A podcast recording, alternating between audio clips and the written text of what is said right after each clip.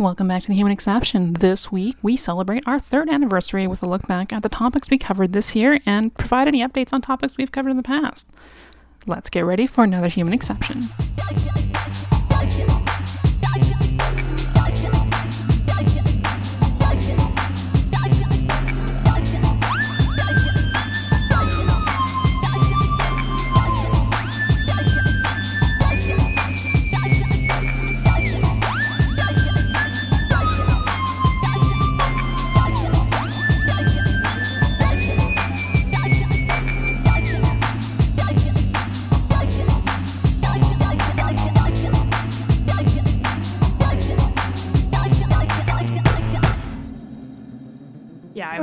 Updates than I was expecting. I was like, "Oh, there's no way," and then I went, "Oh, um, that's a s- unexpected turn of events."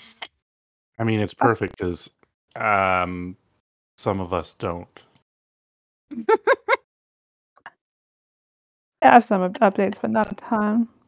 Oh, gosh.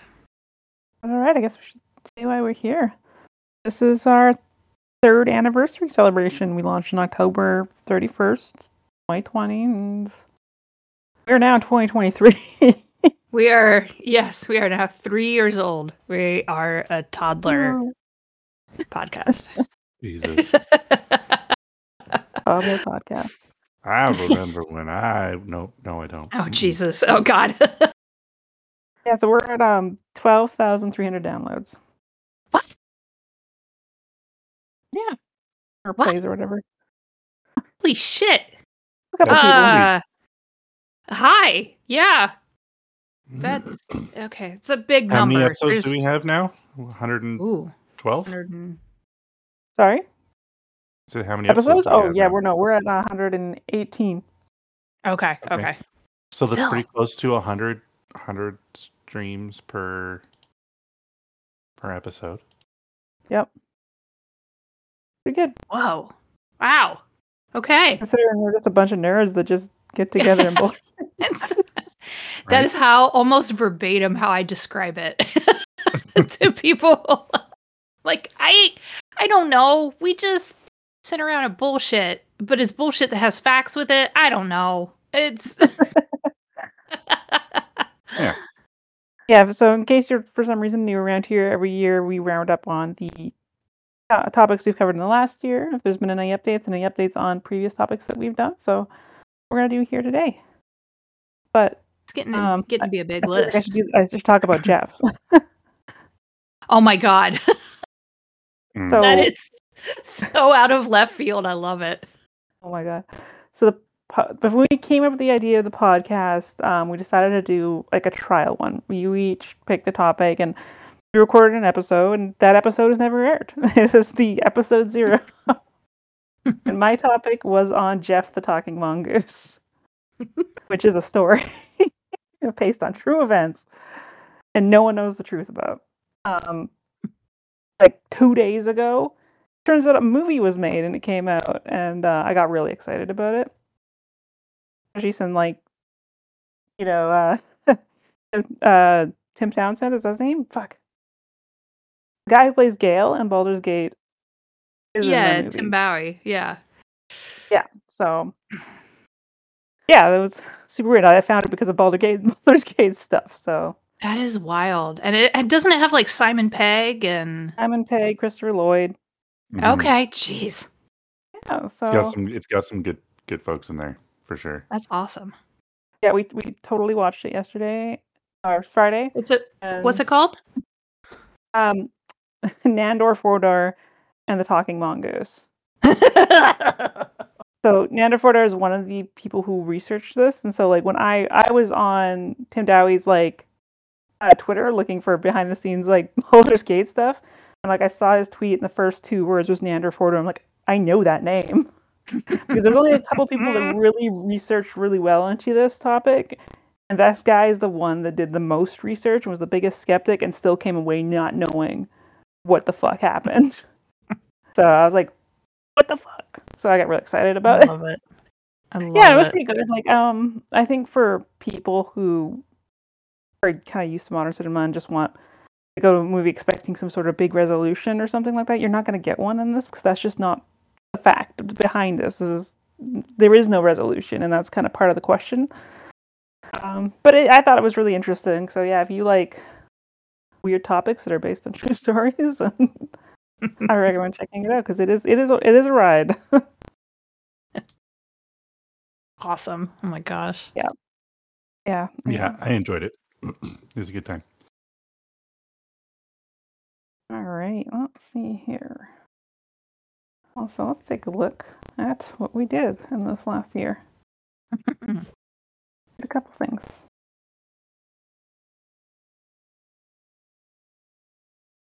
As we, let me see. What do I math? Yeah, we did. We did like thirty something topics. That's a few. That's a few. Yep. Hmm. All right. So yeah, we opened up with our last season with sentient world simulation. Nathan. I, I'm going to be honest. As far as I know, we're still in a simulation. So, uh, but yeah, I I didn't really find much more beyond what I had really found for that episode. Um, not much more in the way of like quote quote proof or disproof. I mean, what really happens when people die? We just wake up outside of the matrix. Um, I, yeah, I don't, I don't really have any updates on that. You didn't get into your own personal pod and do a bunch of experiments and Well, I mean, isn't that what life is all about? yeah, pretty much. I'm doing it every day. I'm doing it every day. Um, although now that you say that, I'm gonna get Uh-oh. into my own personal pod. I want to. I'm gonna go do the sensory deprivation chamber and see if I can connect outside Oh, the matrix. shit. We we do have places that do that in Vancouver. Yeah, Mhm. I was actually. I, I don't have no idea. The only reason I connected the two things was because Ali said pod, so that just came up now in this very instant. Um, Speaking of things we maybe. should do. Yeah, exactly. I was like, maybe I'll have a, a topic of, hey, I did this, so you don't have to. I'm one I'm of into the it. things. hmm So y'all Yeah. may have noticed that Courtney's not here today, um, and has and hasn't been for the last couple episodes. Just how this use life busy, you know, whatever. But we did see her yesterday.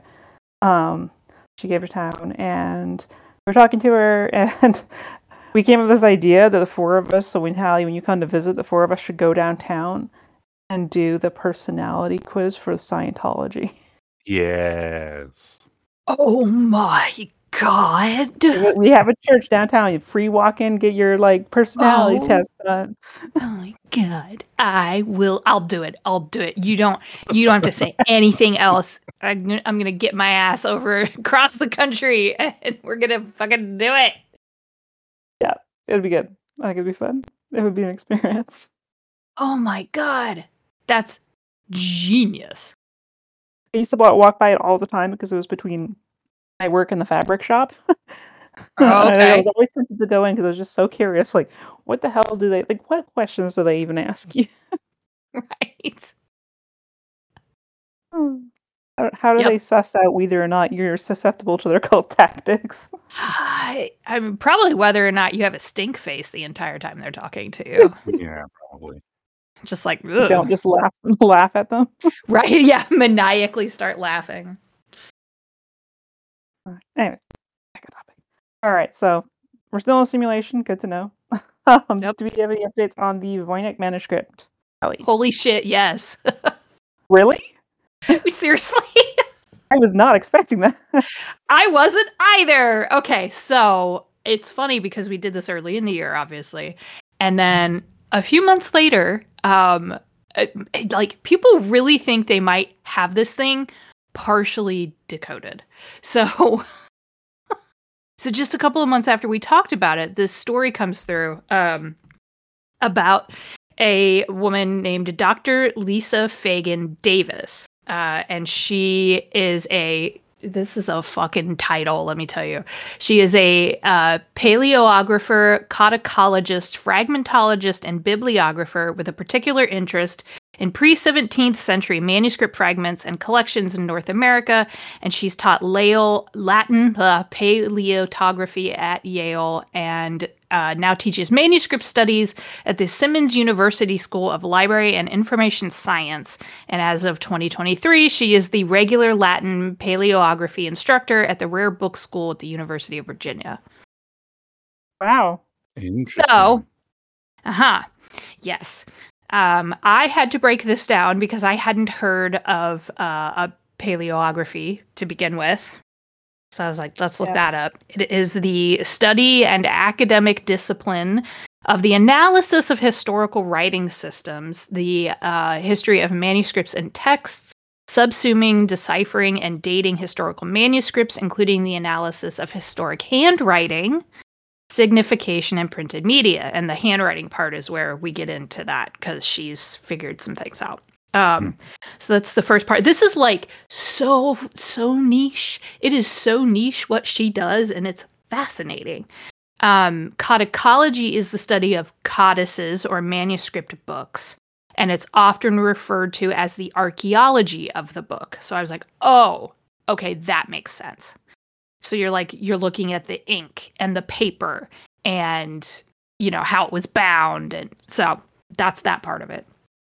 Uh, fragmentology is kind of what it sounds like. It's the study of surviving fragments of manuscripts, mainly manuscripts from the Middle Ages, which is where this is from, supposedly the Voynich, and the Renaissance in the case of European manuscript cultures. And then a bibliographer is a person who describes and lists books and other publications, blah, blah, blah, blah, blah.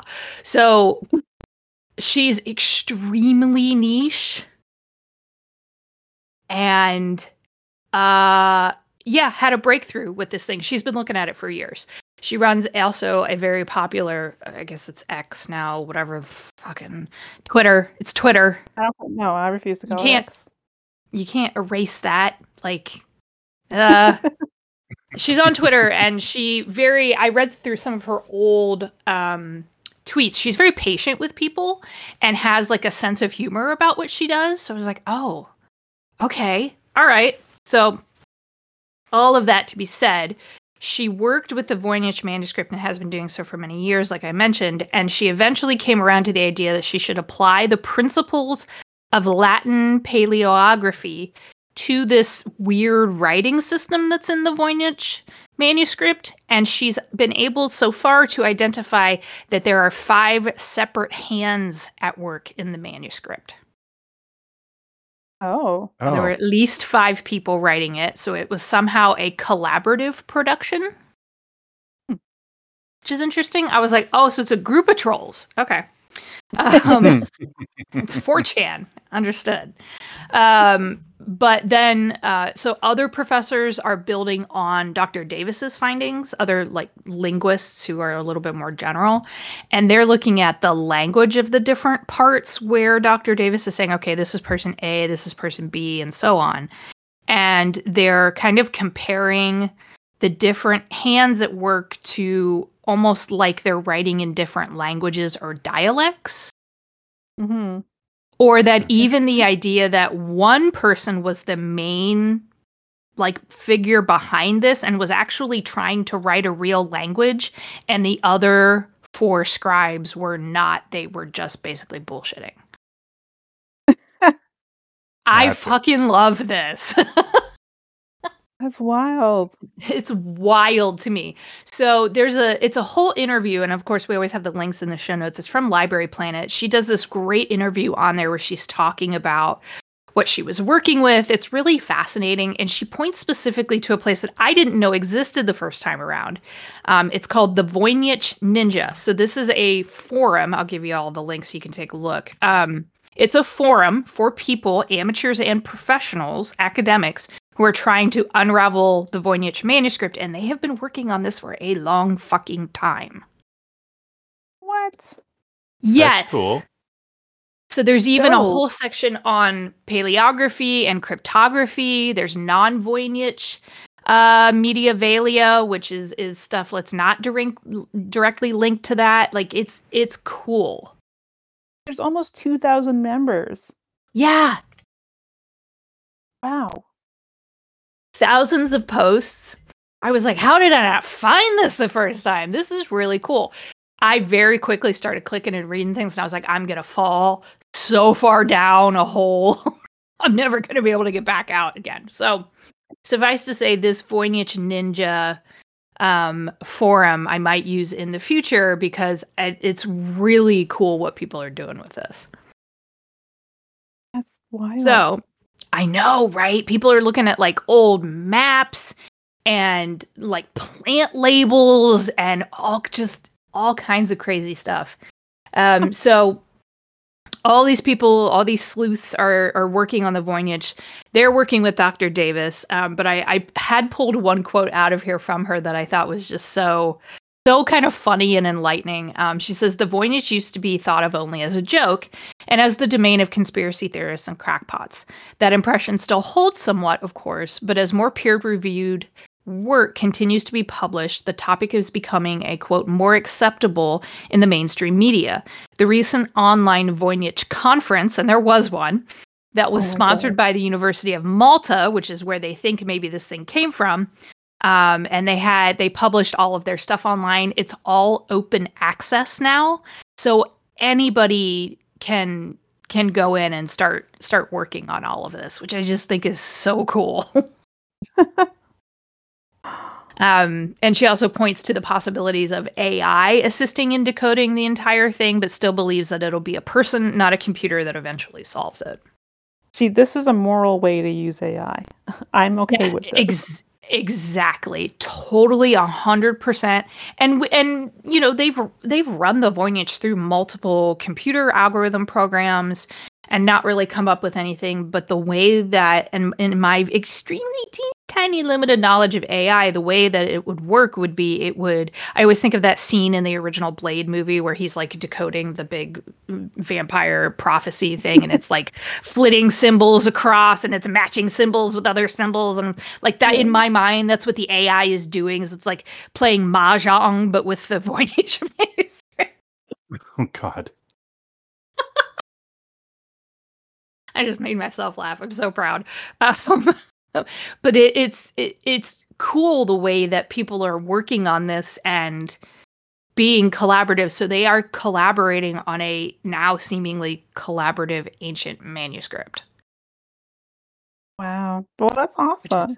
I know, right? I was? Like, really excited. Yeah, and she thinks that certain, like in the in the Voynich, there are certain, definitely certain kinds of plants that, after you look at it for a while, um, match with modern plants. Like there was one specifically, the castor plant, where we get castor oil from. That she thinks is represented in some of the drawings. So they're they're even working on that level, just trying to pick out what some of these plants are, so that maybe that will give them a better idea of the time and place based on how that plant has evolved through the centuries. So just Wow. cool. I know. that, that's, yeah, that's that's fucking bonkers. I was really excited when I read it. Was that the article I think is just from July of this hmm. year. Yeah. Well, shit, that's an update. I mm-hmm. know. I was like typing, typing, typing, going, oh my God, there's more than just a couple paragraphs here. This is cool. All right. Well then. Okay, so the next was alchemy, which is also weird. and I've also got an update. Yes. So, fulminating gold. Have you guys ever heard of this before? Uh, yeah, I've heard of it. I don't know what it means. So, it's thought to be like the first high explosive that was ever made, and it was made with gold chloride, hydros- hydroxide salts, ammonia gas, and ammonia ammonium salts. It was thought Oh. that we kind of discovered it around like 1585. And this product is very volatile, and like every alchemical creation, the properties of it were surrounded in rumor, superstition, and folklore, all enhanced by the mysterious fact that when it exploded, it makes purple smoke. Okay. One myth said that the explosion was directed inward, so an implosion instead of an explosion. But in 1809, a chemist by the name of Jans Jacob Berzelius uh, wanted to test this theory and uh, dropped a beaker containing a sample by accident, resulting in glass shards in his eye and a permanent co- purple colored scars on his hand. Whoa. Over the century, tests have been done, but no one could quite figure out the source of the purple smoke on detonation until now. Simon Hall's team at the University of Bristol went to work to definitively answer this.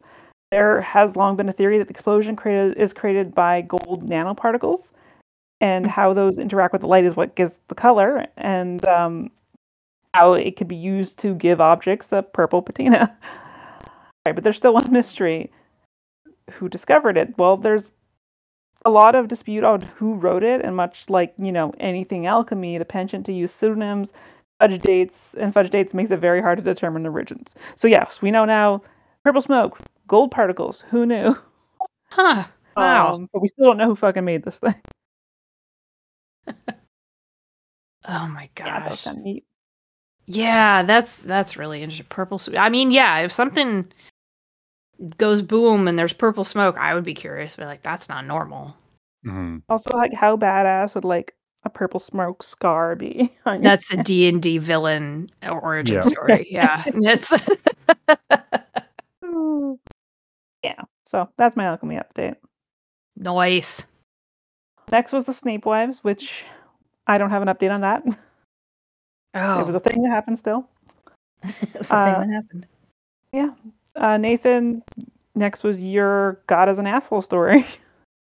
yeah, I mean, I had neither um, uh, sources nor anything else. I, I mean, I could have gone back into the Bible and been like, well, maybe I was wrong, but no, I wasn't going to do that. So, so, yeah, I have no updates. You just have to look around at uh, ninety percent of the church organizations and just be like, yeah. Yep. All right, and then uh, Hallie, you did Charles Silverstein. He's still deceased. Um, his work still is very important. Not much has really changed. I will say, I will mention too that I, I think the one thing that's good for us to remember with Silverstein's work on um, relations between gay men and sex and intimacy is that um, I'm just gonna. I mean, we all know this. AIDS is not a gay disease. Uh, that was a political and religious mess- set of messaging, and the advances that are being made now and actually curing people are really fucking cool. So maybe, hopefully, one day, yeah, they'll be able to eradicate it, and that is dope. And Silverstein's, you know, writings and work led to that being able to happen. So. That would be pretty cool if we were able to Right? finally get rid of that. Mhm. Yeah, they've been they've made some really cool leaps uh just in the last couple of years and I was like, "Oh, this is this might actually turn into something in our lifetimes, which would be dope." Hopefully. All right.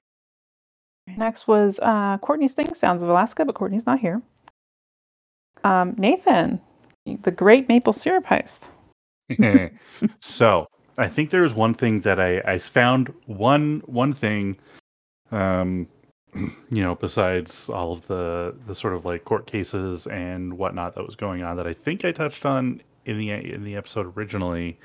There was one thing that I didn't, uh, as far as I remember, and a couple years ago, I think in 2018, Netflix put out a show called Dirty Money. And in one of their Oh. earlier episodes, they actually talk about the maple syrup heist. Um, so if anyone is interested uh, and they want a little more information, because I'm sure um, there was there are things possibly in that episode that I have missed. I haven't had a chance to look at it myself. Um, they do discuss the maple syrup heist, and I believe a little bit of the other stuff that I had touched on, like the the maple syrup cartel in Canada. Um, and the whole situation around it. Um, I do believe they they do touch on that. So, um, yeah, if uh, you're interested, go give it a look. Uh, generally, not. Yeah, it, it seems seems like it's an interesting show so far. I have not had a lot of time to dig into it, but it is out there. Nice. All right. Allie, where do we bury our dead? And do we still do we it? still yeah we still do it we still cremate people uh yeah that's it not a you can still be turned into a tree people are people are uh being seems like more accepting of that which i think is cool but nope that's about it Cool. All right, next we have is uh, cassowaries. So, turns out that since earlier this year, Charles Darwin University has been running a study on the cassowaries' role in seed distribution. Uh, they created an ingestible tracking device that the cassowaries could then eat and would allow the researchers to track where they went and then where they deposited said tracker. Um, I have a picture of it here. that's cool Yeah, it kind of looks like a roll of coins. Um, also, that thing that is pictured with there, that's apparently called uh, a cassowary plum. I don't know. It looks delicious to me. apparently, something that you it looks like a fruit out of zelda yeah, Pretty much. I thought it was an egg. at Yeah. Nope. Glance. not an egg. Okay. No, remember their eggs are lime green. oh that's oh, right. Oh that's right. That's right. Yeah, such weird birds. I would love it. Yeah, the researchers would then go and collect the tracker as well as a sample of the droppings to determine the variety and kinds of seeds in it. As expected, cassowaries that live in pristine rainforests fed only on native fruit, while those in territories that contained more urbanized areas had more exotic seeds, while still having a high count of native seeds, which is good. It's encouraging that cassowaries with access to humans and their vegetation and potentially even food still sought out native fruits. But there is also a concern if droppings containing exotic seeds are left in the rainforest, it could be disastrous for the forest. Quote oh. When a new exotic plant finds its way into the forest, it often has a knock on effect throughout the entire ecosystem. Exotic species can damage land and water resources, carry diseases, and compete with native plants for resources. To help promote the resistance and ecological function of remnant rainforest patches, we suggest an effort be made to limit cassowary access to exotic fruiting plants and supplement urban gardens with native fruiting plants, such as the cassowary plum. So, meanwhile, this summer, a team of 40 uh, citizen researchers made their goal to take a census of the southern cassowary population uh, north of Townsville, Australia, in the Paluma Range National Park. So, it's an area consisting of about 22,000 hectares. So, initially, they scoured this land on foot over a period of three days, and not one cassowary was seen. oh my god but evidence was there that they they were they were there so somewhere. Um, so motion sensor cameras were set up throughout the park and between this and other physical evidence it's estimated that 16 birds live in the area which is really not many. They do have huge territories though but 16 birds as a population. Yeah. So this was the first initiative of its kind driven by locals and hopefully the start of more to come. Citizen science is so important because it brings a sense of ownership for people. These are our birds in our backyard. We care about them and want them to thrive and prosper in the long term. Which I thought was really cool. Just like yeah your local community getting together, banding together to like, okay, let's understand this creature that lives in our area that is in trouble Mhm. and try and do something towards it. Because like scientists require research grants and funding and all that sort of stuff to do right what they need to do. Like there's never going to be a time where everything can be researched at once. Yeah, it's very political too. Yeah, so Yeah. yeah, it's cool that people want to, you know, pick up research arms, so to speak, and go do the thing themselves. Totally. All right. Yeah, so that was cassowaries. Um, next, I did the story on Betty Jean Masters, and we still don't have any updates on that one. Ugh. Uh, Nathan, feral cattle. they're still out there. I want around. I I mean, like, I think one of the most interesting things was that they know that they're out there. It's a thing, and they just want to leave them the fuck alone.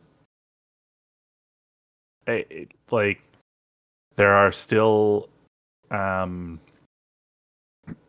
the the herds in like Hawaii and, um, and like in other in other places, and they're mostly just left alone at this point. They're still studying them, um, but there hasn't really been any new major um, uh, like m- new Findings? major updates or anything. No new um, herds. That's the word I was looking for. Um, that they've that they've really at least talked about. So Cool. Cool, cool. Um, failed products, Allie. I mean, stuff still flunks. People still buy stupid shit. Um, no, it's it it's honestly like, especially with the holidays coming around, the amount of dumb crap that we're gonna see pop up on places like Amazon gonna be pretty good. If you hear of something, if anyone out there listening hears of something cool or sees something when they're doing holiday shopping, shoot us a little note on the website or on Instagram, and we'll all look at it because I love crap like that. totally. All right, and then Isla de la Muñecas, Nathan. uh, d- I couldn't find anything. There was no new no new stuff on the on the Isle of the Dolls.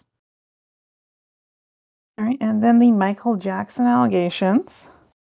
So on November 7th, it was reported that the Jacksons' residence Neverland Ranch has begun to show signs of renovations and the addition of new rides and attractions. It's unclear at this time what the current owner plans to do, though. A business mogul named Ron Burkle purchased the property in 2020, and his initial intentions seemed to be to raze the property for the land, but it seems like those plans have changed because yeah, the rides that existed were are being renovated, new ones are being added. So I don't know, are we gonna get a Michael Jackson theme park? like it's so weird. yeah, that is really. I, I I had seen that, yeah, and was like, oh, okay, here we go. Something's happening. Yeah, and then um, we have Taj Jackson, who is a nephew of Michael, has always been a very vocal advocate for his uncle's innocent. Innocence has a docu series called "Rewriting History" in the works that he hopes will show people who Michael really was. It will address the allegations and many other aspects of Michael's life. Many of the family will be directly involved, including Michael's son Prince, which is interesting because he hasn't really been involved. Like Hmm. none of the children have been really involved with a lot of the documentary stuff so far. So I'd love to hear. Like I'm I would love to hear their perspective on things because obviously they knew him better than anyone. Like, Mhm. Yeah, yeah. Oh man. So um, production has been slow with all the strikes in Hollywood. As of September this year, he's hoping for a 2024 release. Hmm. Um, there has been an update on one of the many cases being filed against the Jackson estate by the alleged Leaving Neverland victims, Wade Robson and James Safechuck. The most recent case was originally thrown out by the courts, but this summer it was determined that it would actually go to court. Um, it was overridden by like a California court system, I believe. Because Okay. I think it's the Supreme Court or something that that said like this is this is bullshit. We're not going to prosecute this case, and then now it's back up for prosecution. It's going to go to court. So we'll see. It is known that there is a Leaving Neverland 2 in the works. Um, not a lot of information out there, but they have gotten the rights to film the case when it eventually goes to trial, Hmm. which is interesting. That is wow. Yeah. That's that's so weird. I just like mm, Yeah, yeah. There's something kind of squirmy and uncomfortable about all of it. yeah, like it's like how far are you going to push this narrative? Right, Yeah. right. I guess It- you know it- what The- it was an HBO bombshell. Like yeah. people are like, unless you've looked deeper, that's what you believe. So Yeah, they're probably getting a lot more support than they deserve. Yeah. It's that Yeah. that weird um bad Venn diagram of wanting to make sure that we believe victims and also acknowledging that people lie. hmm And it's Yeah. really uncomfortable in the middle. Yeah, Yeah, and that's like also same thing with the Johnny Depp Amber Heard thing. Yeah. Um, uh, which was really confusing, and I didn't really know what to think about it for a long time. But then Swoop did a huge multi-series thing on it, and I fucking hate Amber Heard. I fucking hate her. she is like she's like, oh, this is horrible. This is a loss for all victims. It's like, no, you pretending to be a victim, that's a loss for victims. Oh, fuck away. But that's a topic that's way more complicated to get into than just yeah, that. that's that one But- is really yeah, no one no one is everyone sucks there. Yeah. yeah, yeah. Yeah. No one's a winner, but yeah. No. yeah so that that's that um yeah and then after that we finished up our my immortal series with our gothic episode which was fun That was fun. um then was Clementine Barnabet and i don't have an update there um and there was courtney topics and then Kanamara, Kanamara Matsuri, Nathan. I mean, as far Any as news I on understand, penises? the penis festival is still happening. So, you All know, right. Hallie, you cunning folk? no new academic work on them. I have um oddly enough like found you know, I've been I've been swapping books with people on this Pango app that works in the states. And uh, people have some really cool historical stuff that I've been able to nab for like three bucks. So I'm Oh, gonna read some more stuff on like European medieval magic systems and everything. Yeah. So if I have anything later, but for right now, I don't. That's super cool, though. Yeah. All right, and then the Bielefeld conspiracy. Uh, Bielefeld still doesn't exist. um, then Aokigahara Forest. Uh, yeah, I, I mostly just decided not to look further into that. That's probably fair. Yeah. I mean, yeah, fair. Um, Yeah. okay, uh, Jack Parsons. The Jet Propulsion Lab is still operational. Jack Parsons was still a weirdo. Um, I'm not giving again, I'm NASA. I yeah, again, I'm going to look at a little bit more about Aleister Crowley, but that is a very particular rabbit hole that I think I need to be mentally prepared for. Um, but I do have a big, big book on Aleister Crowley uh, on my shelf right now that I will be getting into at some point. So maybe I will definitely do an app on him in the future. But for anyone who's like, what what does that have to do with Jack Parsons and what the fuck? Jack Parsons was one of Aleister Crowley's last like monetary contributors Mm, because Crowley was broke AF. And nearing the feel end like of his life, do, got like, a lot of L. health Ron problems. Hubbard at the same time. Yeah, you have to because they're all connected, and Yeah. it's such a weird story. If you want, like, if you want a, I, I think probably uh, a much more um, succinct roundup on Jack Parsons, and obviously way more funny than I will ever be. The Dollop did a really good episode on him. That kind of I had known about him, but I didn't know the L. Ron Hubbard, Aleister Crowley, Jack Parsons triangle. that and they did a really good job with that so it's worth a listen i think it's one of their earlier episodes too Cool. All right. Uh, for Jack Parsons, um, we did our three things episode, and then Nathan, you did questions young people ask. yeah, I mean, we didn't get through that book.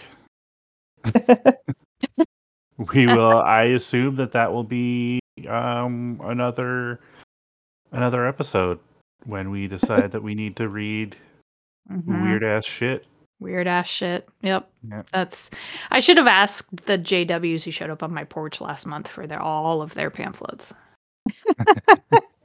give me all of them even the ones you don't have on your person Yeah, come I back want to them. me. Just give me. no all don't come back to me just put them in the mail Oh yeah, that, that's better. yeah If I I'm not, if I don't them. answer, leave it in the leave them on the doorstep leave it in the mailbox Yeah. throw it throw it in the garden i'll go get it Yeah. fine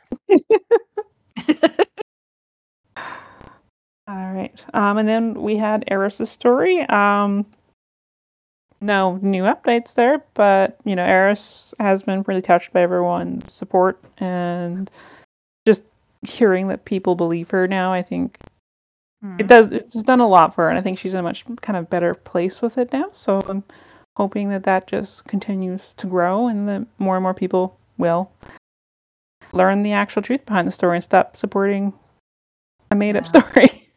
Wow. Wow. Ugh. um, Nathan, your JW Halloween propaganda. I mean, we covered it all. no specific stuff came out this year. I didn't see anything. I also just kind of completely forgot to look. So It did just happen. I mean, it, did did. just happen. Yeah. It just happened. but now I'm gonna look. Move on, and. I will. Breaking news, if there's some. Um, yeah, next we did uh, I did a thing on the history of scary stories, which I don't really have anything on. Um, Hallie, do you have anything on the science of being scared? We still enjoy it. Uh, apparently, the new thing is we're back to clowns, and I was like, no. Apparently, clowns Mm. are. I don't know. Around here, everything felt like it was clown themed when I saw advertisements for haunted attractions, and there's like a really scary clown. I was like, no, no, no, we don't need to do this. it's really okay. So, yeah. All right. So that gets us into our old topics. So this is kind of just going to be a free for all for whatever we have updates on. Uh, does anyone have an update? Yes, many. oh, Oh, I, I have many. Do we want to go back to our very first episode? Because I got a big one. oh, really? Yeah, All right, let's do absolutely. Yeah, seriously. Yeah. Was Shakespeare a woman? Hello, holy fuck. Um, so I'm gonna have to uh, uh go yeah, this was a lot. I was surprised. So way back in the day we had talked about this topic because I did that. You did Kayla, you did um Brittany Murphy. oh gosh. Brittany Murphy, yes, there we go. That was her name. And I can't remember what Nathan did. fuck! I Right don't out the- either. Yay, I know, Oh. right? I forgot. I know I looked at it. It's almost as if I have Spotify still open on my computer. Let me you can scroll all the way up. Oh, I, I it out, sent you yeah. the link for your list. okay, but I don't have that open right now. Um, it's a secret room behind Mount Rushmore. Oh That was it. There is something on that too. Oh my god! Um, Enlighten me. I'd have to find it. I don't know. I don't remember entirely, but they. Do I my s- homework for me, Hallie. What is Do your no? Um. Oh, I'll have to find it. Okay. So, oh, but with mine, okay, the whole was Shakespeare a woman thing. So, I had wanted to do that initially because I had been intrigued by an offhand comment made on a podcast about this theory a few years ago floating around that Shakespeare had actually been a woman. And um, that main theory at the time had come from a woman named Elizabeth Winkler, who is an author and a researcher. And she wrote this super controversial article in The Atlantic, the Atlantic magazine, touting this theory. Uh, so, quote, in it, she examined the case for seeing the hand of Amelia Bassano Lanier, a poet of Italian heritage born in the 16th century, in the plays attributed to the actor from Stratford upon Avon, Shakespeare. Um, so now this same woman, Winkler, has written a book about this whole thing. and Oh. It just came out this year. Yes. I might have bought it because I couldn't help myself. So I'll read it. It's not here yet. It's supposed to be here tomorrow. So I will I will definitely read it. Um, it is called very long title. Uh, Shakespeare was a woman and other heresies. How doubting the bard became the biggest taboo in literature. It was published in May of this year. Has a lot of impressive blurbs from big, impressive, shiny names about the depth of the research and the theories touted. But does the book stand up to what it kind of sounds like?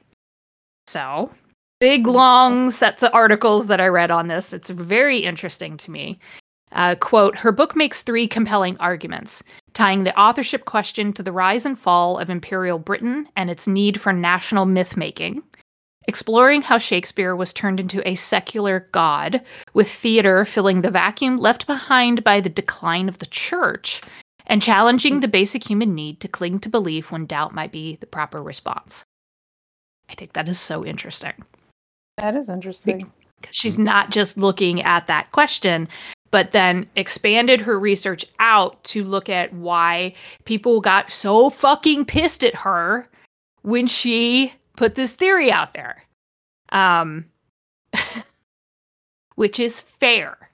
So, Yeah. from my understanding of all of what Elizabeth Winkler put into the book, she's less focused on the gasp, shock, awe of pointing a finger at our precious William Shakespeare and calling him a her as she is examining the cultural, political, and religious pressures on society that may have caused a woman to make, take on a man's name or for the real Shakespeare to use a woman's work. Those are two theories in there. Um, yeah, huh, yep, and and just all of the pressures in society at that time, uh, art and science beginning to flourish. We're going into the Renaissance period. Uh, all of these things happening. England is particularly known for its myth making. Um, so actually, um, uh, Dr. John Dee, who was the uh, on court alchemist slash magician for Elizabeth I, actually came up with uh, the phrase the British Empire and what that did alone to, because we all say it. We all say the British Empire. It's just part of the vernacular now. And it, so, anyways, it's all tied together. It's really interesting. I'm rambling. Uh, so I'll go back to my script. Quote, the extreme reactions made Winkler realize that she had touched a nerve that merited further examination in a book. That was the story. Why are they so emotional? Why are they so furious? Why is a question about the authorship of 400 year old plays getting people so riled up? I dug into the history, and you start to see how it's connected to British identity and imperialism and religious and social changes over the centuries. I wrote the book just because I thought it was interesting. Some people maybe have the impression I'm out to convince everyone that I'm on some sort of crusade. I really don't care. Believe whatever you want to believe. I don't care what people believe about Shakespeare. That's not the point. The psychology of belief is a big part of the book. But what interested me was that it is about these bigger issues of authority and belief and certainty and the problem of history, how we interpret and construct the past. That's what excites me the most about it. The authorship question actually stands for something much larger. And at the same time, it's hilariously petty because it's about people's egos and vanity and concern for protecting their reputations and these petty squabbles that scholars are getting into. It does take on these grand scale questions, and then it's also this very human comedy of errors. Part of what's so funny is the goofy mistakes that scholars make in their attempt to defend their beliefs. Some of the responses to the book have just exemplified that phenomenon all over again. It's really interesting. I find that really super fucking interesting. Um, uh, from the article that this comes from, quote, the book notes a 2011 poll commissioned by th- think tank Demos that found Shakespeare is the cultural symbol of which Britons are the most proud ahead of the monarchy, the armed forces, the Beatles, and the Union Jack. While some of these symbols the, divide the political left and right, the Bard unites everyone from Boris Johnson to Sir Ian McKellen. That's really interesting. I Isn't never that thought- I never interesting? thought about it that way. Ugh, I'm so excited to read this book because it sounds exactly like the kind of thing that you start with that little that little question of like, well, maybe Shakespeare wasn't exactly who we think he or they were, and then it it just explodes into this mushroom cloud of questions. Totally, yeah. no. I know, cool. right? Ah, I'm excited. So yeah, I should have I should have my hot little hands on that real soon. But Hmm. um, in the meantime, um, the articles that I have in the show notes are definitely worth a read. The Guardian article that I got all those quotes from is nice and long and chunky. Excellent. All right then. Well, um, the Tunguska event was 115 years ago this year. Oh, Jesus. No updates on that really though. darn it. Uh, Nathan, do you have do you have an update? I figure we'll just go around robin. Oh, for any of the older stuff? Yeah. Uh, I do not. Let me. Uh, nothing on your older stuff. Honestly, I just focused on the last on the last year and then got distracted by most of this week. But let me see. Because I'm sure there is something I that I came across in the times. Alrighty. Well, while you're looking at that, Hallie, what else? What do you got next? Let's talk about Teal Swan. Yeah. Oh, yes. oh boy. Uh, okay, so I am uh, for anyone who's stuck around the podcast as a listener for a while. These folks know this. Kayla and Nathan know this. I'm not a big television watcher. Um, I especially have not been of late, which is saying something because I just don't. I don't really watch anything anymore. But apparently, there is a documentary from earlier this year on Teal Swan from Freeform, and it Oh. was on Hulu, and I missed it. Oh. Uh, Interesting. I didn't, get okay. to, I didn't get to watch it. Uh, it's called Inside the Deep End The Rise of Teal Swan and Her Controversial Completion Process Program. It was shot over several years and it's a four parter. Um, so it premiered in May. It was streaming on Hulu. I went to look for it yesterday because I was like, well, I'm going to sit down and watch this hot mess. Couldn't find it. So I was like, dang it. Um, they actually, called? Uh, Inside the Deep End. Okay. Yes. Yes. Uh, I actually let me let me actually I'm gonna pull this uh, link up real quick. There was a really good e online article about it. I'll give you all the links so you have it, so you can see like some of the stills from the documentary. Um, she looks like a cult leader. If you look Um, at her, This is uh, for Canadians. Um, it's available on Google Play and Apple TV, apparently. Ooh. Okay, well, someone watch it and then tell me. Um, I can't. I can't get it. Uh, this this was. Oh, this wow, was. yeah. Yeah, she looks like a cult leader, right? Yeah. It's terrifying. Girl. Yeah. Yeah. I consistently forget this woman is my age.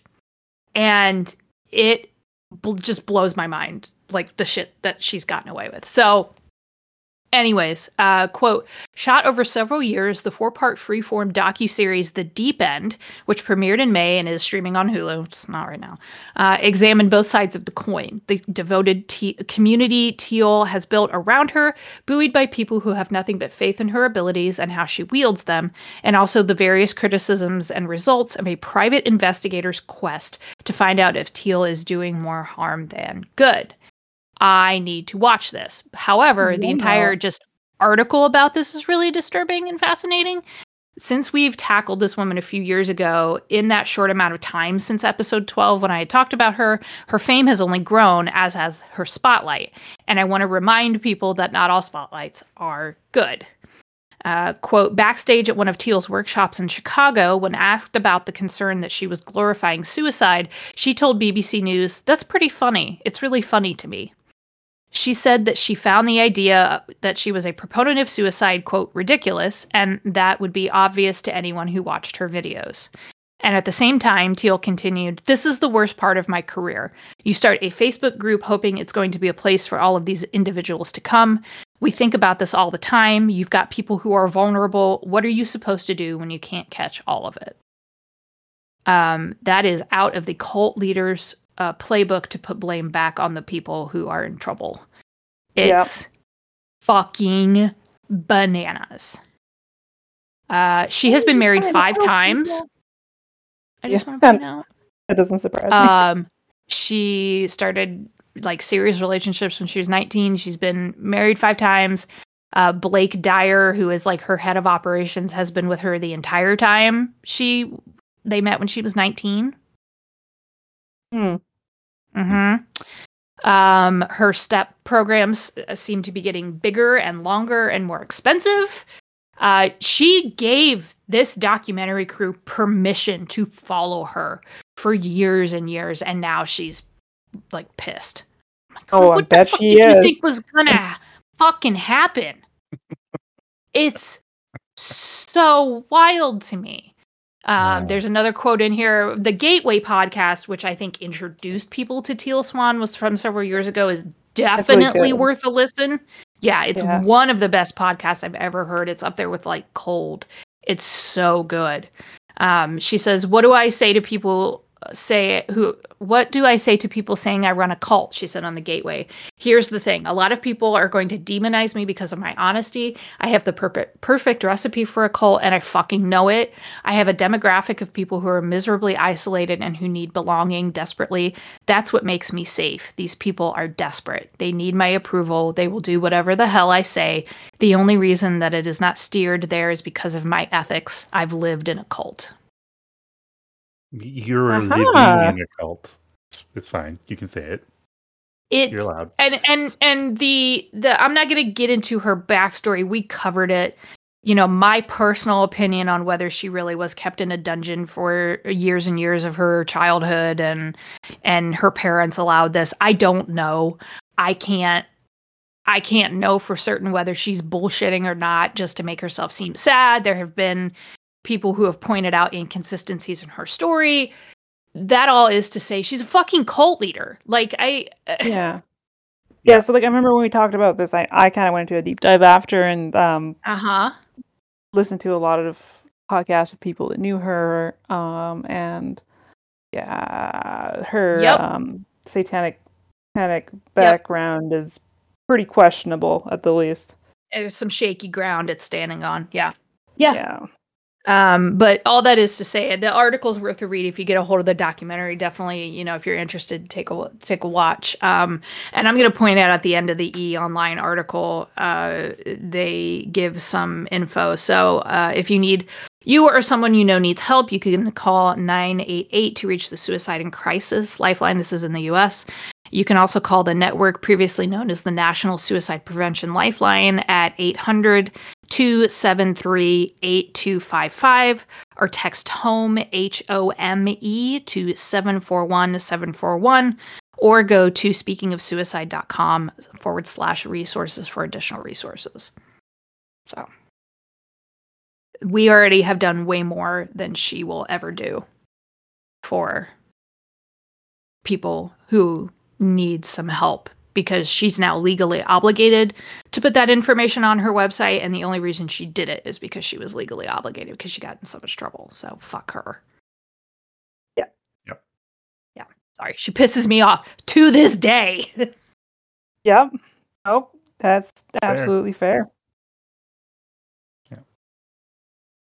All right. Um, the other uh, update that I would probably have is um, it, not so much as an update, uh, but it, it more of a just kind of like reminder, I guess. Um, I did the story early on on Ryan Shtuka. Um, Yeah. who came from the Kootenays uh, at like 20 years old and um, came to the interior of BC, you know, at 20, 20 years old and was like, um, he disappeared one night after a party. Um, that was like 15 years ago now. Hmm. And yeah, he would have been, uh, he would have been our age. So like, um, no, born in, he was younger than us. So he would, it still, he, he's young. Anyway, uh, still yeah. no like, um, no information. The reward now is oh yeah okay sorry my my brain was is off but yeah it was five years ago now he went missing um which fucking wild um the Wow. reward now is up to fifteen thousand dollars if anyone can find any information or any or find him at all Hmm. um but yeah they're his parents are still looking and you mean hopefully out there, but like it's a it's a lot of That's- mountain range to cover, and Ugh, that's awful. yeah, Yeah, that's that's. I I had gone back to and looked at the Jacob Gray case, and I mean they've they've long found him now. But you, those missing persons cases where they just disappear off the face of the earth is fucking Mm. wild.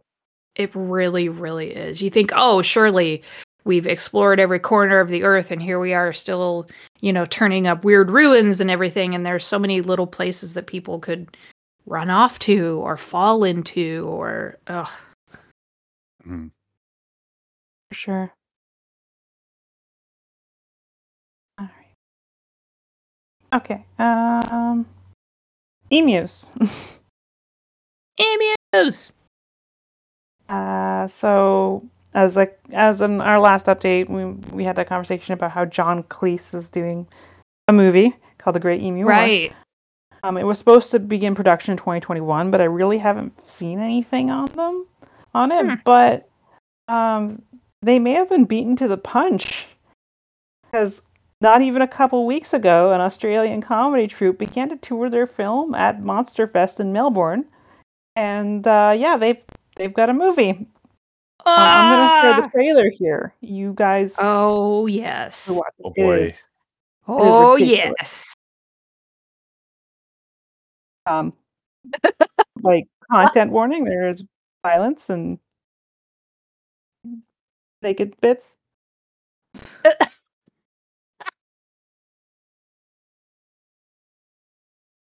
I have seen this. This is insane.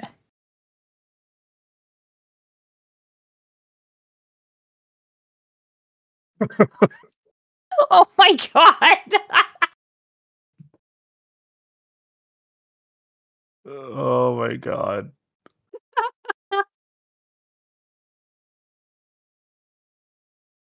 this is like Sharknado but for emus. Yeah. This is amazing. Oh my god. Oh my god. So ridiculous. That is that is wild. right? it's something. It's something the bad green screen. Oh. Oh gosh. So good. yeah, so that's that. Where do you go, Hallie? uh let's talk about counterfeit wine and Rudy Kurniawan. Oh yeah, that guy. Rudy's back, baby. He's back in the wine game. He's back forging wine and getting paid for it. Oh yeah. Um. Rudy Kurniawan, uh, now released from his 10 year prison sentence and living with his family after being deported from the US, actually has people paying him to make them fake wine. I cannot make this shit up.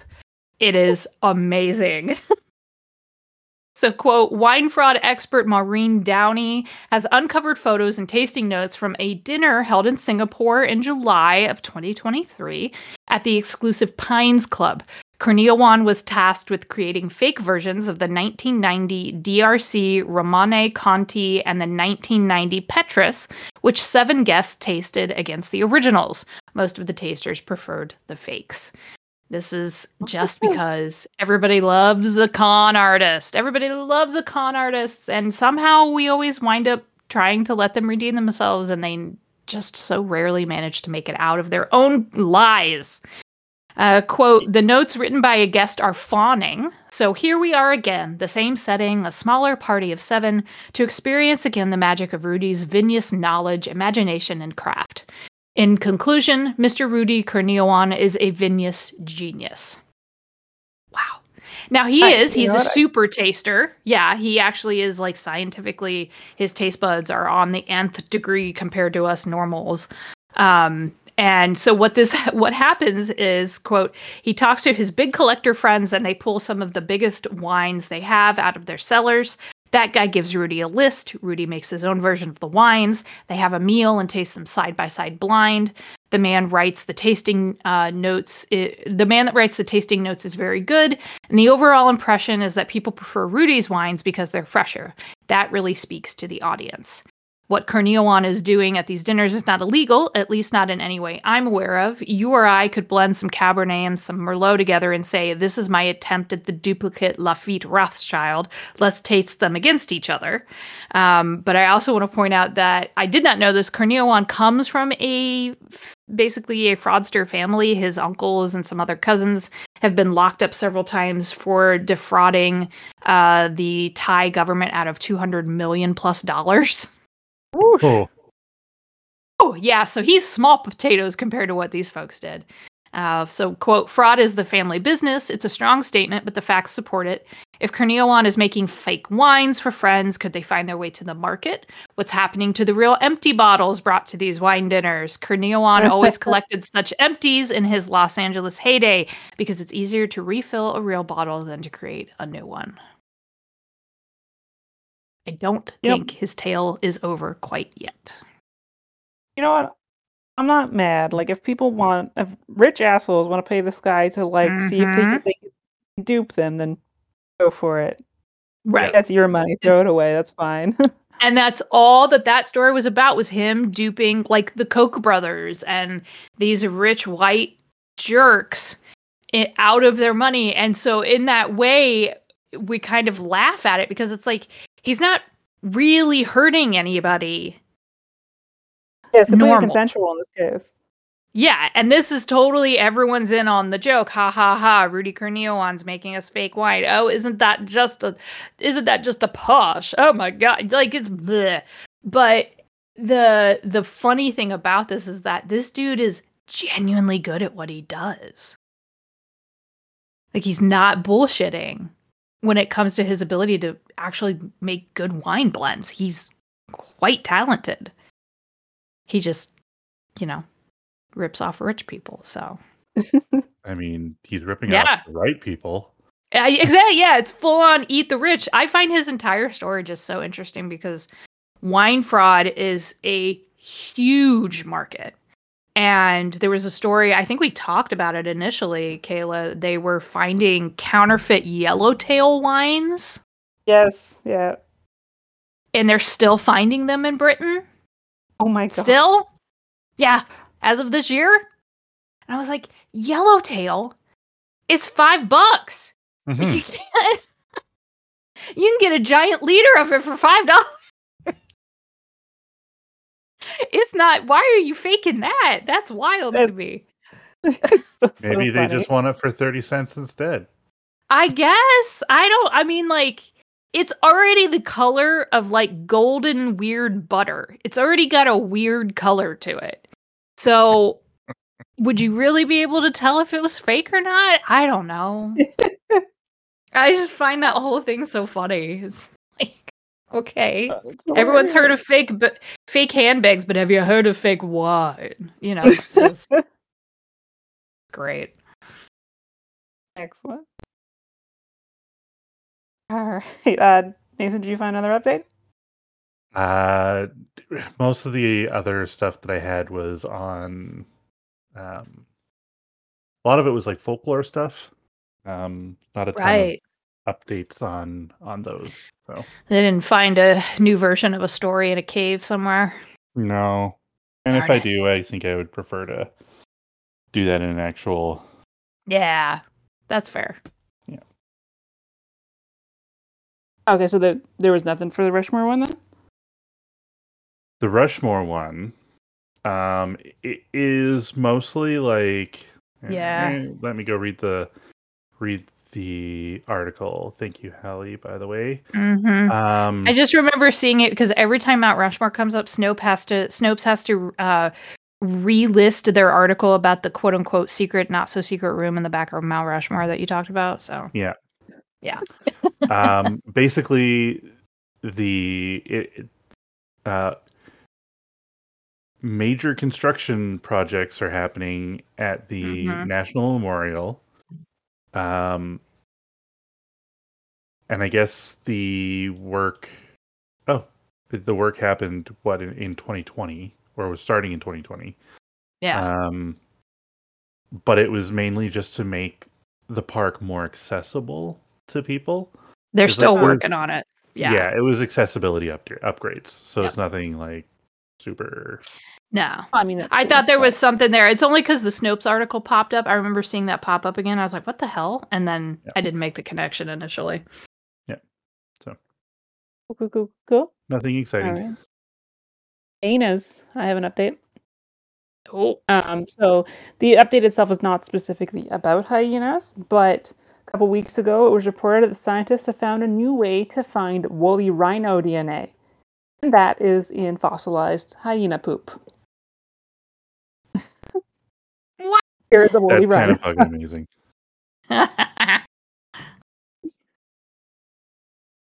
It's it, that's not a woolly ri- rhino. That's a that's a unicorn. Aw. so weird. I love it. Allie, you got another one? Uh You out. basically just that the I do have several actually. I just wanted to mention that the last week tonight episode about the New Zealand bird of the year or whatever century contest that they're doing. No one forget the kakapo exists and they're dope. Um and their flocks are now up well up over 200. So Oh, that's awesome. That's bird. Yeah. Um, Fugu. I have an update. Kind of. Oh. So this spring, an elderly couple in Malaysia died from consuming fugu that they'd ordered from an online retailer. Oh no. That's rough. So in Malaysia, the sale of poisonous or harmful food, like this puffer fish, um, is illegal.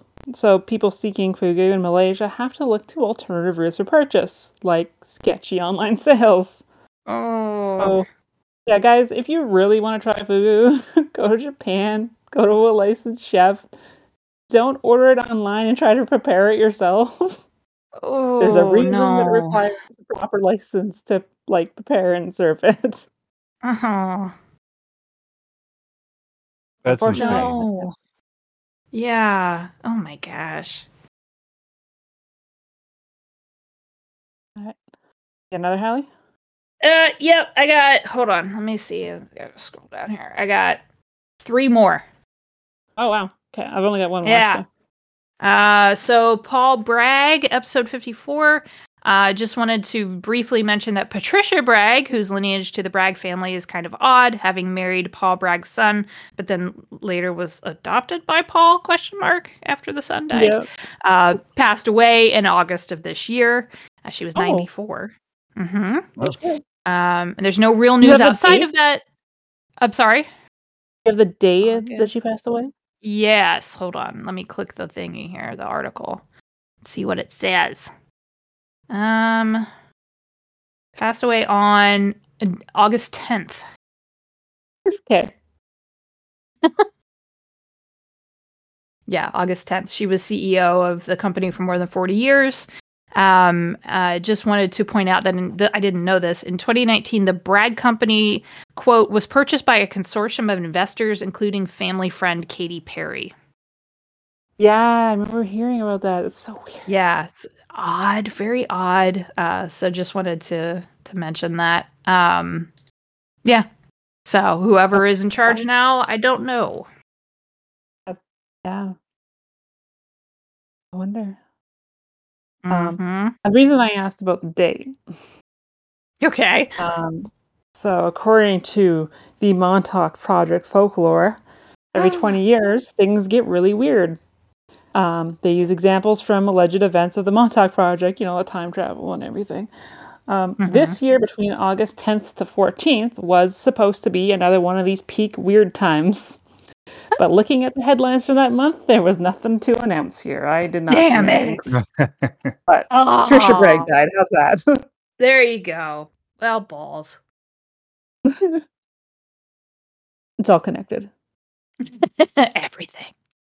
All right. Well, that's what I got. All right. Take us home, Hallie. Okay. Yes, two more. Uh episode 67, the Nibiru conspiracy. I almost didn't look this up because I was like, no, there's no way. There is shit, and I'm so excited. Um, yes. So we didn't get to talk much, uh, really, I think, at all about Mike Buckner, who is a very well known conspiracy theorist on Twitter, uh, is usually where he operates.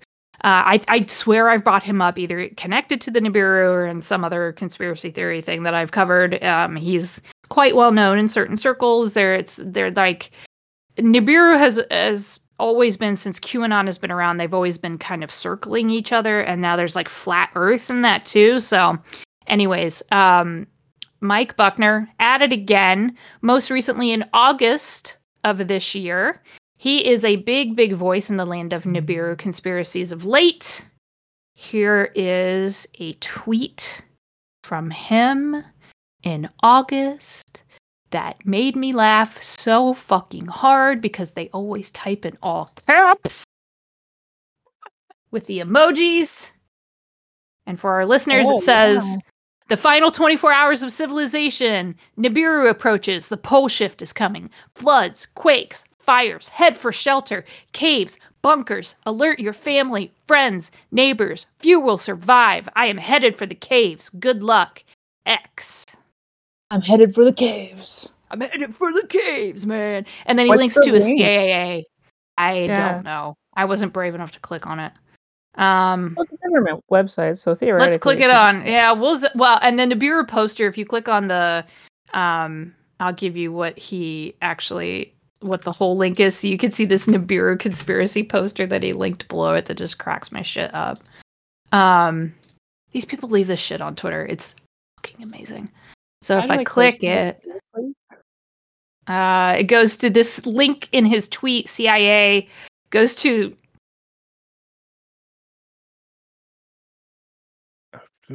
What, what is this PDF? The the Adam and Eve story by Chan Thomas. Oh God, do I know this? Do I know Oh, this? No. Okay. I just love that when you open up the tweet, it says readers added context they thought people might want to know. The world did not end. Did you find Yep. this helpful? Mhm. I d- yeah, it's so fucking funny.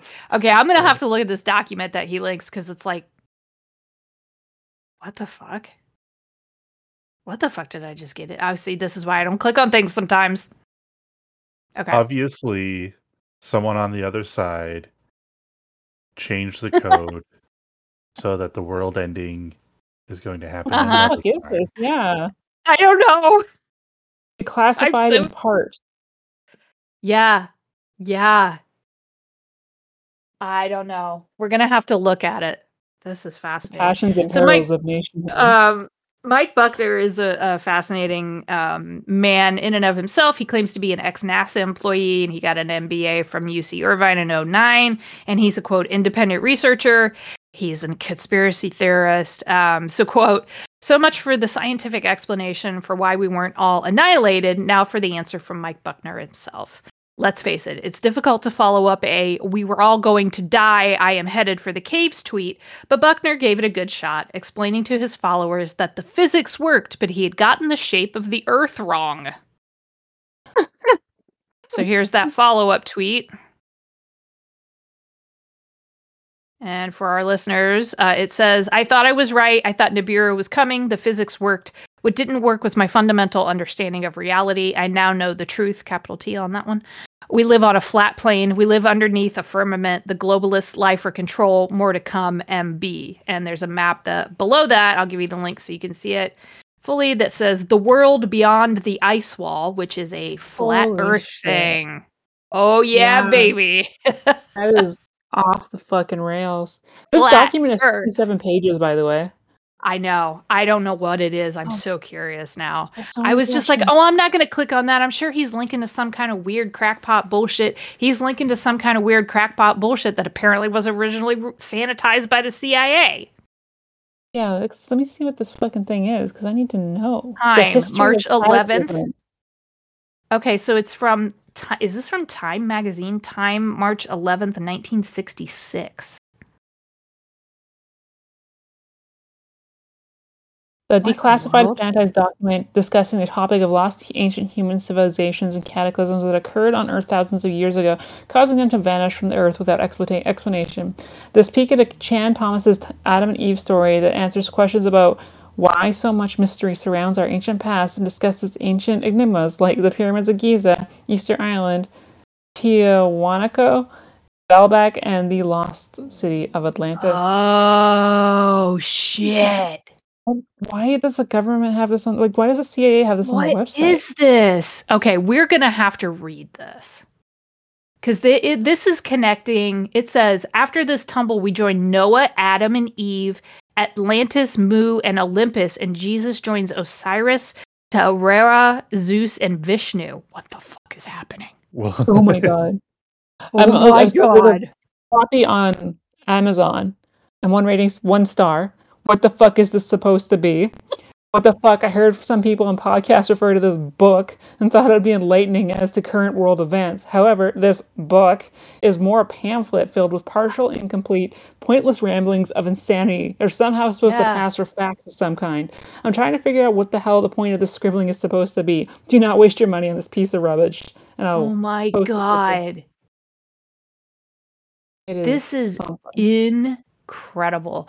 This looks like if John Birchers got high and did acid at the same time.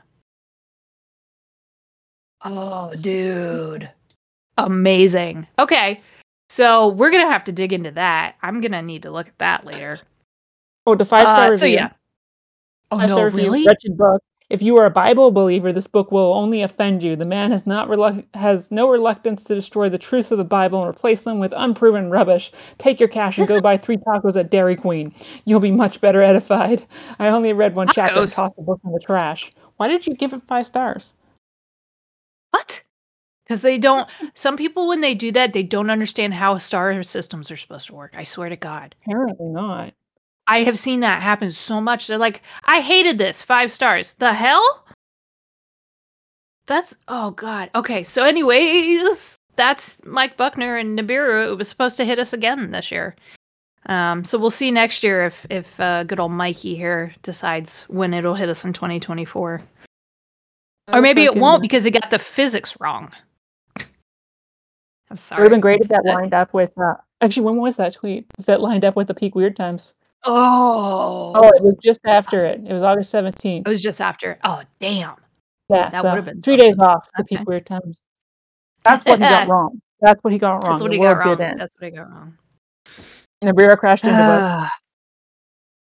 This is just a simulation. It's too much. Oh my god. Okay, uh last one, the Georgia Guidestones. Oh yes, yes. yeah. The Georgia Guidestones. Uh, quote, early on the morning of July 6, 2022, security footage captured an individual quickly approaching the controversial landmark with an object and sprinting away to a silver sedan. A few moments later, additional cameras picked up the explosion, which confirmed that the object placed by the individual was indeed a bomb. Later that day, the remaining pieces were demolished and hauled away due to safety concerns. And I have a picture of them hauling that away. I just thought that was kind of interesting. So here's that picture of the big John Deere crane lifting because that shit was heavy. That's a lot of fucking stone. It weighed several tons. Yeah.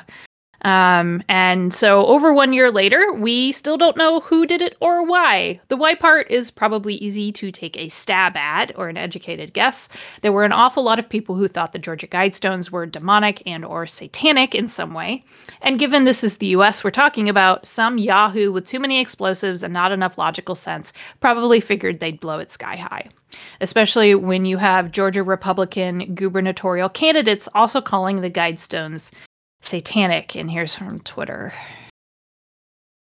Uh, good old Kandiss Taylor. Also, Kandiss, your first name is spelled Wow, moronically. that's a. Just going to yeah. tell you that. Mhm. Yeah. Uh, her quote says God is God all by himself. He can do anything he wants to do. That includes striking down satanic guidestones. That was on July 6th, 2022, and has over a thousand likes on Twitter. Excellent. All great. And And Yeah. two thousand mean- replies. God, Yeah. is, God can do this. Actually, it was just some like neurotic dude who likes running his car into things. See, that's what I just don't. the same Right. that, like, yeah. running into the Yeah. um the guy from the Satanic Pan. yeah, not some from Yeah. the yeah. yeah that guy. Mm-hmm. Yep. Black church. Yeah. Yeah, that's just uh, although the thought of someone thinking like, "Yeah, my car built American tough into this stone, gonna take it out," and Yeah, you It's would like, not no, win you that just- fight. Well, no, Yeah. no. Like, wasn't his whole thing with the Baphomet statue like? I just don't think that there should be any religious statues on like. Yeah, yeah. Well, he didn't. you- he didn't you know what? Statue. He knocked That's down that's wild and fucking crazy, but at least it's sort of kind of the right crazy. Kind, Yes. kind of, yes. Kind of. Agreed. Yeah.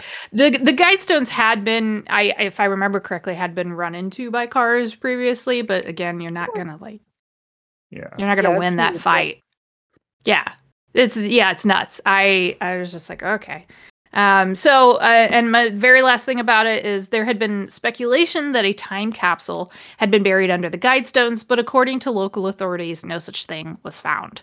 The mystery of the guidestones and whoever the hell blew them up remains unsolved a year later. Well, shit. I know. Maybe next year. I maybe I really hope it's the most stereotypical backwards um uh, sorry right-wing moron from the US who thinks a bunch of stones are satanic and I was just I really hope it's somebody like that that we couldn't like it's Florida man but Georgia that's what I want that's what I want it to be that's it. That's all she. I think I That's all she wrote. Um. So, looking at this Adam and Eve thing again. Um. oh my god. Yes. on uh let's see on january pull it up again. 2023 the joe rogan experience talked about it Oh Um, fuck me running. in april um which people got people's interest again great. so Joe Rogan. Ugh. here Nothing like a moron with money. yeah All he is. this is science corsetti replies Oh no. Oh, okay. 1963, Chan Thomas wrote The Adam and Eve Story: The History of Cataclysms. It was classified by the CIA after being purchased uh, by being published, but was eventually declassified in 2013. However, only 50 pages were released. In the decades since, What? Tom's cur- Thomas's controversial book has gained popularity as readers have been able to access full copies of text online. I just want to know Hmm. why the CIA classified I- it. Can't. Well, if you're talking about it in the 60s, they basically classified everything back then. Mm. because there was so much you were coming out of McCarthyism, you were going into the age of love. JFK was president and or had just been assassinated like they were classifying fucking everything then. Oh um, my god. we need to I'm get, I got to look at this. Yeah, I got to look at this. This is what it why is there a transmittal slip? What is this for sprinklers? What is this? what in the world? This could be like our Tire next gauge? Immortal. It might have to be. I seriously, I'm thinking that because this is. This is fucking bonkers. this is bonkers. I do not know what this is, and it's so funny because I listen to so much about these weird, like when you know, because so many people like still aren't familiar with like what the John Birch Society is and all these. I listen to all this shit. I've never heard of this, so it must be. I want to say I haven't heard everything when it comes to conspiracy theories and the weird ephemera that they indulge in and and um, consume, but I've never heard of this. Yeah, no, So this, this- is new to me too. This must be deep down. Yeah, this definitely Mon- seems like something that someone would have associated with Montauk in at some point. Yeah, this is in the conspiracy bunker. This is way down there. Cherubims, Why- which why- were not pretty, plump babies, but hybrid man and beast, were the glyphs for legs or the Oh. foundations or underpinnings. Instead of being placed Oh. in the Garden of Eden, one was taken away, and a Naga or Maya reading of the Yep. Egyptian Book of the Dead shows the cherubims of the God north, damn it. south, and west were taken away. We're getting into cherubs and Nephilim. Fuck. Of course. Okay. The foundations of the mother continent in all directions were removed or destroyed. There it is. There it is. Oh, man, yeah, this is- buddy. this is- So I found our next our next episode. We're gonna read this. Uh, yeah. Yeah. Like, why are they talking about Nelson? It's like half, okay, part of an article from Time Magazine Then you have attached with this Adam and Eve story published by Emerson House in Los Angeles, which I'm immediately going to go figure out what the fuck that is. Um, in the world?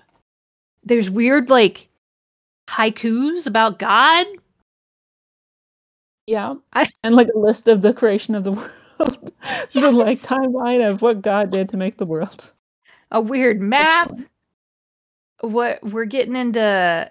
Okay, okay, okay. I'm just like scrolling through to see if anything pops out at me and like, aha, that's the point of this. I don't think so.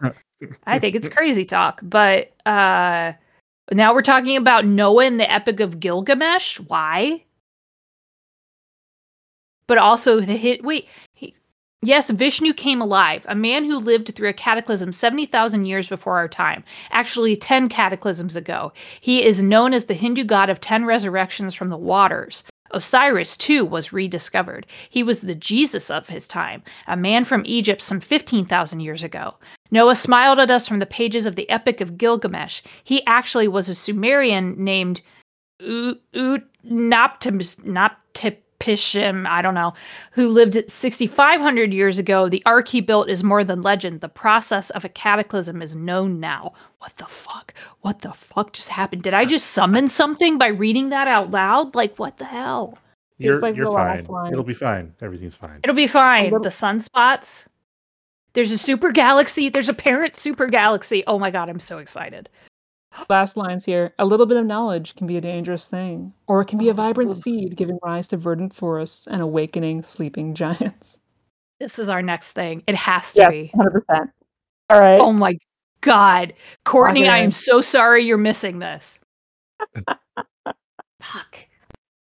Oh Hell yeah. All right. Well, I think we can wrap up there.